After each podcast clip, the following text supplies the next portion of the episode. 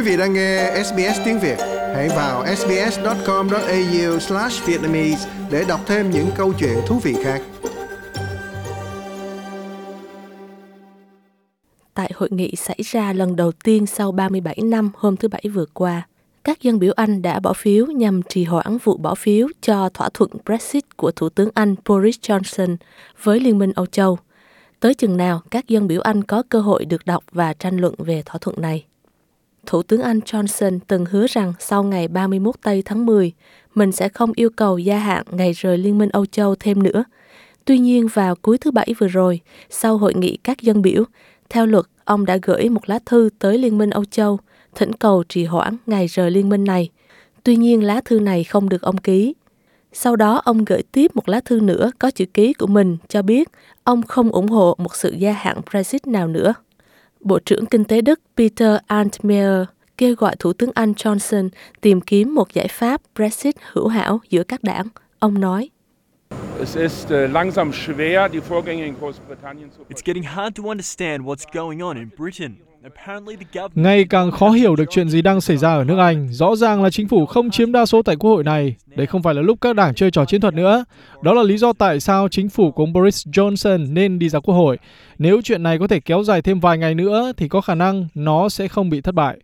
Chúng ta cần một giải pháp và cần ngay lập tức để mọi người biết được Anh quốc quyết định như thế nào. Nếu ông Johnson không thể thuyết phục Quốc hội nhanh chóng ủng hộ thỏa thuận Brexit, thì lúc này Liên minh Âu Châu sẽ quyết định liệu có gia hạn thêm cho Anh nữa không, hay vẫn sẽ tiếp tục với thời hạn cuối là 31 tây tháng 10 tới đây. Bộ trưởng nội các Anh Michael Gove không nghi ngờ rằng Anh sẽ rời Liên minh Âu Châu theo ngày đã định. We are going to leave by October the 31st. Chúng tôi sắp sửa rời khỏi Liên minh Âu Châu ngày 31 tháng 10. Chúng tôi có đầy đủ phương tiện và khả năng để thực hiện.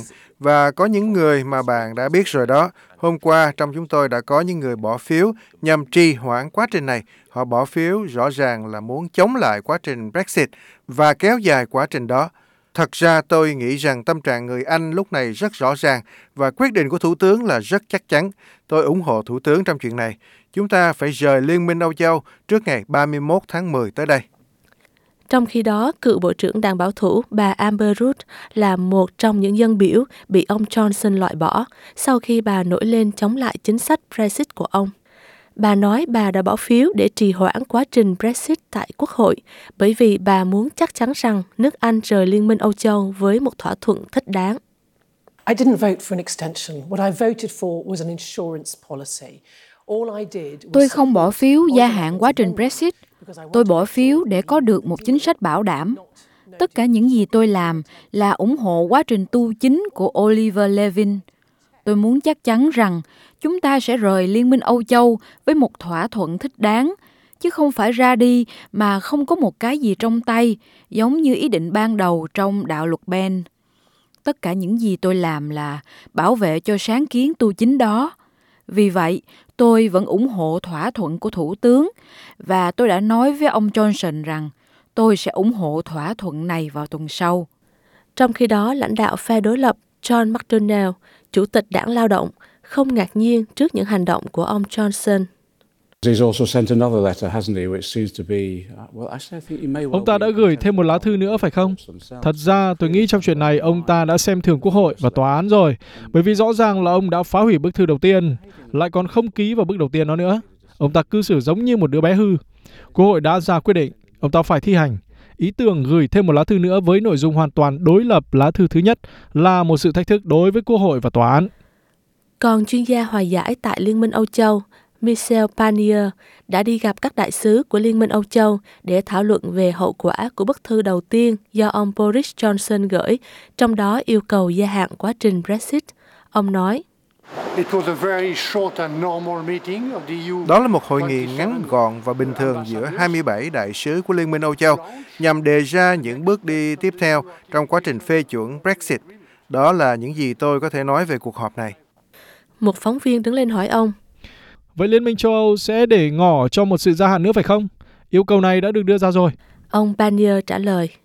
Chủ tịch Hội đồng Âu Châu Donald Tusk sẽ tư vấn về chuyện này trong vài ngày tới.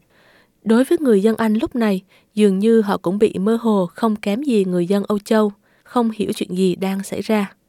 Well, I think I'm a bit confused about what happens next. I'm not quite sure why there's a delay. Tôi nghĩ là tôi không hiểu nổi điều gì sẽ xảy ra tiếp theo. Tôi không dám chắc tại sao phải trì hoãn thêm nữa.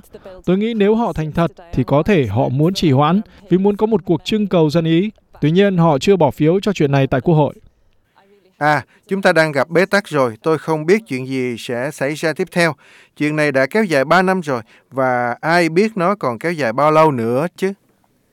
Chính phủ lên kế hoạch giới thiệu dự luật về một hiệp định rút lui trong tuần này và có thể Quốc hội sẽ họp thâu đêm để nỗ lực thông qua dự luật nói trên trước ngày 31 tây tháng 10, là ngày được xác định Anh phải rời khỏi Liên minh Âu Châu. Tuy nhiên, Thủ tướng Anh Johnson phải giành chiến thắng trước một quốc hội cứng đầu đang bị chia rẽ. Chính những người ngồi trong quốc hội này đã từng ba lần bác bỏ kế hoạch Brexit của Thủ tướng tiền nhiệm Theresa May. Hãy cho chúng tôi biết quý vị nghĩ gì. Bấm like cho SBS Vietnamese trên Facebook hoặc follow chúng tôi trên trang Twitter at SBS Vietnamese.